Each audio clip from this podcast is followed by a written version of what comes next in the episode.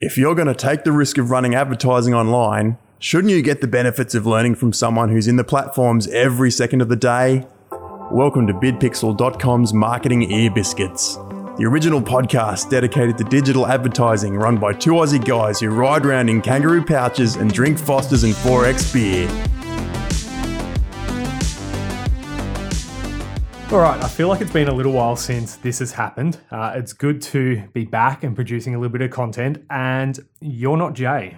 No, I'm Who, not. who are you, mate? Uh, I'm James. James. I, I look after sales here. So yeah, thank you for inviting me on. So, uh, because we haven't done an episode since May, a lot's changed around BidPixel. We've probably doubled the size of our team. Uh, some awesome people like James have come on board, and Thank you. That's all right, mate. And it's time to, I guess, double down on knowledge, use James's sales knowledge, and we are providing probably more services and better services to our customers now more than ever. And it's just time to take it up to another notch. A lot of you have been asking for this content to come back, so we're back with it. So James and I today are talking about 2020 in review. What's happened over the last 12 months? We're not going to focus on COVID for the whole time, right? It would be easy to just have an episode talking about COVID, but I'm kind of over it. So, mate, let's go shot for shot or I'm going to go every two for your one on 2020 in review. So let's just hear from your point of view what you've seen. Well, I know we said we weren't going to talk about COVID, so we'll get it out of the way as early as possible. Um, just how the landscape's changed in, in general for all of us. It's we. I don't think anyone was able to prepare for it. No one saw it coming. Um, and it's not just the little guys that got caught out. Big businesses failed to prepare. Like it's it caught us all out. Yep. Um, all right. So give me a couple of examples of where you saw big business, big business get caught out, and where you saw a bit of guerrilla marketing happening, and the little guys. Uh, I know your example isn't so little, but where the independents have kind of come through this and doing really well. Yeah. Um, well, I remember the first one was which stood out was Kmart deciding to trial a virtual queuing system. Um, I think it's happened towards the end of March, start of April, where we were, especially here in Queensland, we were in the in the pump of it all, where we were in that lockdown. No one could go to store. We were all spending online, um, and uh, they clearly didn't trial or set up enough um, with that queue, and we ended up having two hour waiting times to get into their website. So just to their website. Yeah, I mean, yeah. Kmart's have massive issues leading on from that. Their stock is in low supply. Like you walk through a Kmart now and you wonder if they're going out of business because they just can't get stock into the country, right? So Kmart tried to adapt and go online in a hard and fast way. Who, on the flip side, who did that really well? Um, on the flip side, Jim, like this is, um, it's been everywhere, isn't it? With Forbes, uh, with Gymshark, obviously a, a company that was quite close to where I grew up in Birmingham. Represent, hey? Yeah, represent. So Ben, uh, Ben Francis, the owners, they've only been in business seven years. He used to, you know, 2012, he was a Pizza Hut delivery guy. Um, and they, this year they've become a billion pound company. So it's amazing growth from them. And, you know, no store breaking the breaking the mold of what conventional, you know, what's the conventional norm for successful businesses. There's no storefront, no no wholesale. It was just social, social targeting through TikTok and Instagram and that fitness community, and they just really went after that activewear and gymwear industry. I think they've shaken a few of the bigger brands up a little bit. Definitely, definitely. So if you don't know who Gymshark is and Ben is, just jump on YouTube and start. Uh, he's got his own channel. Ben, you're never going to watch this, right? But you've done a good job, mate. if you do, if you do, hi, come on. um, Gymshark's gone phenomenally. Like print on demand, activewear, grown to now be valued over a billion dollars. Uh, Ben's retained something like seventy percent ownership of that business through all that through that journey. They're now in every major continent and just accelerating from there. So. Uh, through the use of user generated content and user first content, TikTok, Instagram stories has just propelled that business where a lot of these uh, bricks and mortar retail or traditional retail just hasn't been able to keep up with the way the consumers are changing. All right. Last thing, Black Friday, Cyber Monday. I have a personal, per, I have a personal opinion. I just said last thing about Black Friday, Cyber Monday, didn't I? yeah. Last thing about COVID. is I have a personal opinion that Black Friday, Cyber Monday softened its results due to the COVID, or COVID softened Black Friday, Cyber Monday results. I, looking at our data from our customers, COVID was good to e-commerce. Everyone went online, everyone started shopping online, no one's traveling overseas. There's a little bit more discretionary spending when it came to purchasing online. The lead up from June through to November, really strong sales across the whole e-commerce demographic. Black Friday, Cyber Monday definitely had a spike like it would, but it wasn't the same spike that I've seen every other year where it's a just a frenzy over the weekend. Well, a few a few um, clients I've spoken to is they actually held off from like it did the opposite to what you're meant to do in Black Friday, and they held off through actually launching sales, and they still saw that spike in orders. And I think good on them. I think there was probably a lot of people that have spent online and were waiting to see sales, and when they didn't happen from a few businesses, they still They still purchased, right? Yeah. And, and those businesses sold at full, full price, whereas Yeah. everyone else was discounting up to 50%, right? Um, we've, for a long time, discouraged people going hard into Black Friday, Cyber Monday for the sake of doing it. Uh, if you're not going to turn profit, you need to be doing it as an exercise to grow your user base and grow your audience base. If they're never going to come back and purchase from you again, don't discount that heavily. Yeah. Um, one of the other things I saw, the US has largely what I saw and what I was targeted with narrowed down or shrunk down their Black Friday, Cyber Monday to literally Black Friday and Cyber Monday. A lot of them went back to the just the weekend, really. Whereas Australia is probably lagging in that, and we are like a lot of our customers that were participating were doing week long sales, right? So they're discounting everything for a whole week. Wow. Whereas the US, I can kind of see it starting to contract just to the sale days. Yeah, on that point as well, and this is so I've got to get this off my, my chest because I've heard it a few. The amount of businesses that we've come across where they're they're discounting some of their items so much they're literally losing money on some of their items. I'm like, oh, what's going on? I oh, like there's three ways to make money in business, right? Get more customers, acquisition through ads, get them to come back and purchase, or get them to spend more and get them to come back again. And if they're not getting them to spend more or come back again, they're literally just running themselves out of business. Yeah. All right. So what have I seen in 2020? Uh, disapprovals and bans has just been a massive thing over the last couple of months. It happens every Q4 with Facebook. Facebook just tries to clean up their data and get a bit of a ah, look. All of the stuff that's happened this year with Facebook and privacy rules, and we're going to talk a little bit about that more in a second. But all of that has kind of every year in Q4, they usually tighten up their rules and they usually start changing how uh, their platform works.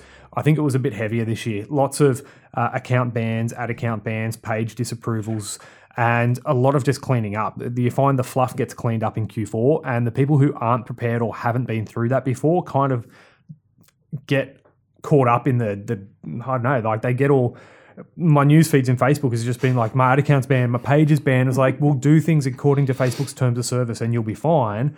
Yes, there is the odd time where you know some AI bots got it wrong, but within a few hours it's usually back.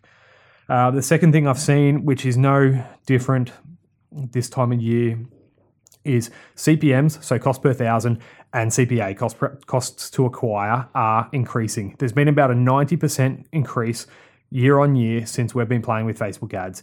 Now, the stats are there's 7 million advertisers currently on Facebook's network.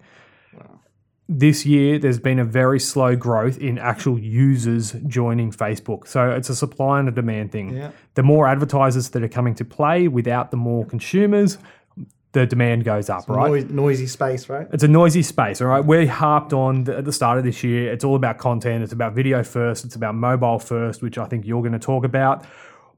If you're not putting out the best content, targeting the audience in the best way, you're going to see your costs rise and you're not going to be winning at the game of Facebook. There is going to be someone who's doing it better than you that's going to get it cheaper than you. Yeah.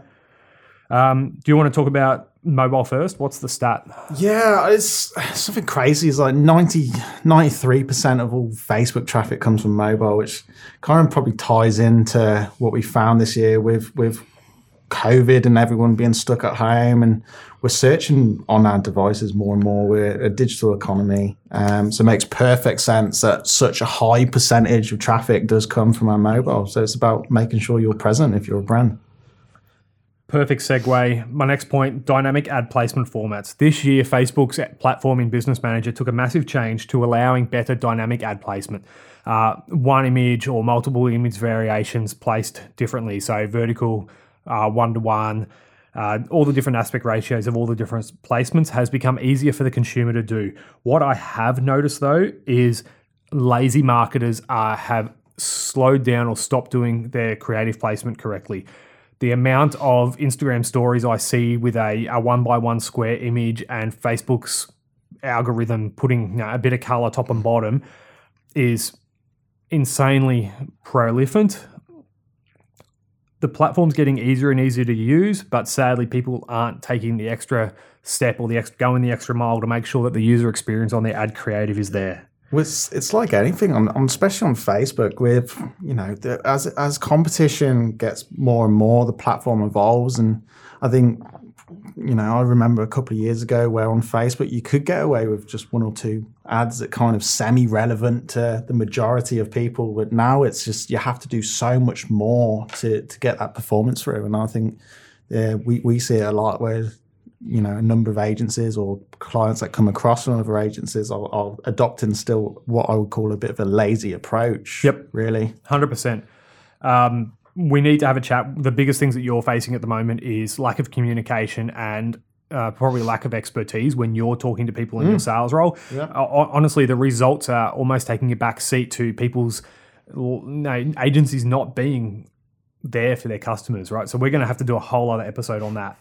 Um, all right. One of the other changes was ads limits per pages. So Facebook announced that they're rolling out with it early in 2021 where ad accounts will have a set limit of ads that they can run. Uh, so a small business who's doing less than $100,000 a year in ad spend will have a cap of 250 consecutive ads running.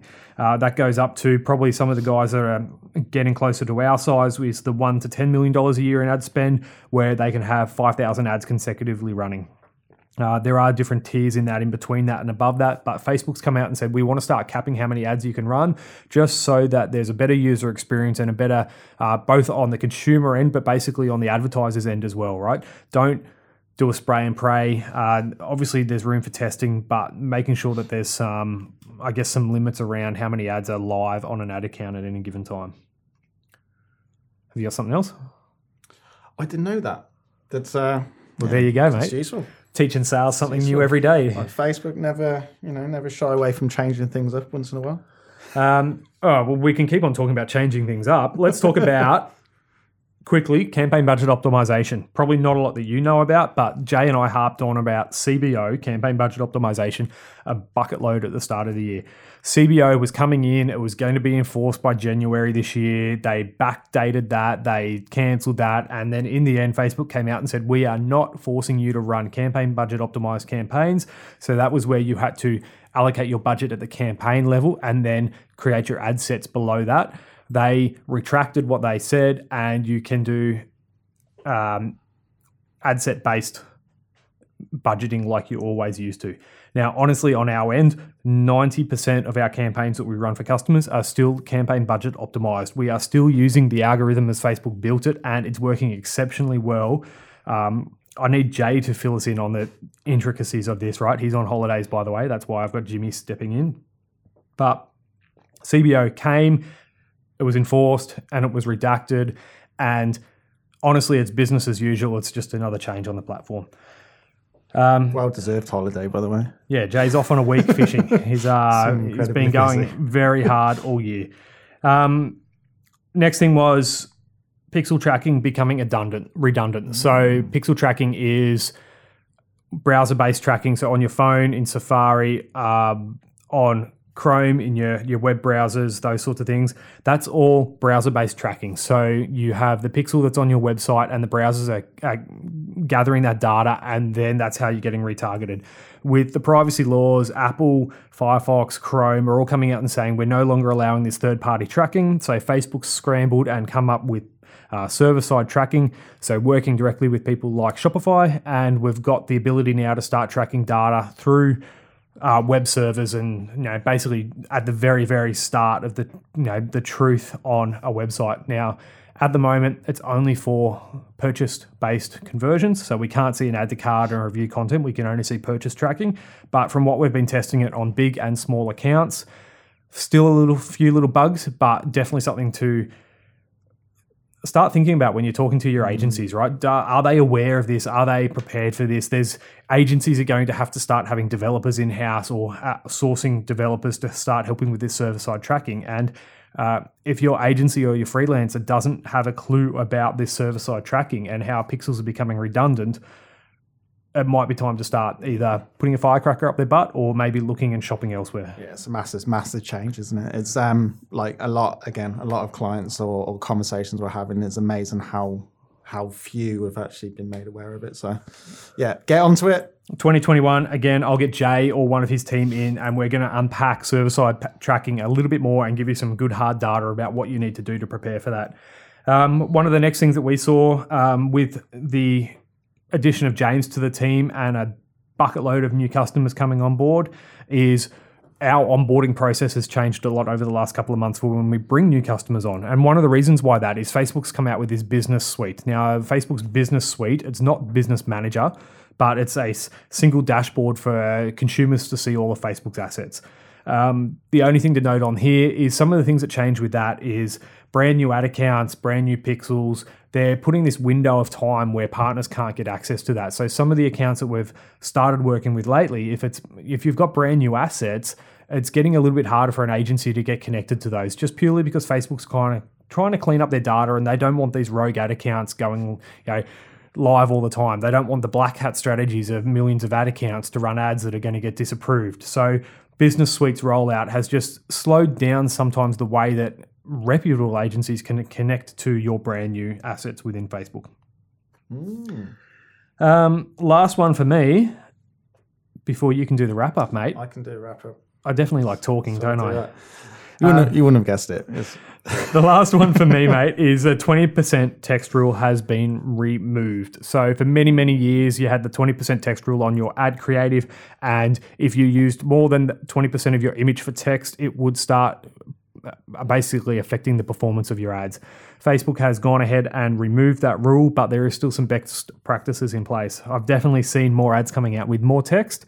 Um, at the end of the day, your discretion of how you do that, but it's always going to come down to that best user experience. If you can use big bold font and get your message across, great. I wouldn't be going and putting size 10 pic point font on your ads and trying to get someone to read three minutes of text in a three seconds of engagement. Mm. All right, Gonna crowbar one more I'm done. point of view because Yeah. the jury's out there for me still. I think we're we're still trying to figure it out. TikTok. I I get asked about it all the time, so I'm interested to know your your thoughts on it. I don't know. Like I deleted it off my phone when the whole owned by China thing came out. I was like, I, I don't know either way. I sit on the fence, but like I don't need it. I I, I get the platform. I love the engagement. I know you've been having conversations with a lot of people that say they're getting a lot of engagement. All right, I uh, the engagement's dead on Instagram and Facebook, but they're moving to TikTok and getting tens or hundreds of thousands of engagement. Yeah. All I care as a marketer is is that actually bringing revenue or bringing an outcome. See, this is my argument as well. Is that using, I suppose, Gymshark as a prime example where their growth happened from they they acclaim it to TikTok and Instagram. Based on the, I, I, I my argument is their audience is a young audience, right? We are kind of, I think we get typically we're more bored by static content now. I think we've gone past that. Our- 100%. Our, attention span is less than a goldfish, apparently, which is quite embarrassing. Um, but we like moving content. We like highly engaging content, which is probably why Instagram still with stories and video um, is probably one of the most effective platforms, similar to TikTok. 100% agree with you. User first, user content, their experience is everything that's going to win in 2021. So, am I, what's my opinion on TikTok? Fence. No, no, we, we need to be we need to be investigating into it. We need to be working in it. You're 100% right. It is a user first platform. But if someone comes to us and goes, I want to be on TikTok, or my competitor's got 10,000 mm. followers on TikTok, all right, bring me the data of what that's actually getting you in sales, revenue, or leads. and then let's have a discussion about how it's going to benefit you. Because, mate, at the end of the day, we're getting judged on sales, leads, or results, right? Results. And people don't want vanity vanity metrics when they're talking to an agency. But There you go. now that, by the way, look at the shirt. So this is actually, um, I can't say the word if we're not going to censor it, but it's it's terrible shirt. Friday, um, and James wore his normal shirt today. I'm so disappointed. I wish someone had told me about it. But mate, I think we're going to have to get you doing some of the agency TikTok stuff if we're going to do it, because clearly you're the one most in touch with that generation. Yeah, yeah. It's, A- as it's you a, flex. It's a terrible shirt, All right, Jimmy. and thanks. it's also silk, which you probably can't pick up on camera. It's actually pretty nice. Uh, Jimmy, thanks very much, mate. Welcome to the first podcast, uh, and it's going to be the first of many, buddy. We've uh, got a few to go in Look forward to 2021. Looking forward to it. Thanks, mate. High fives.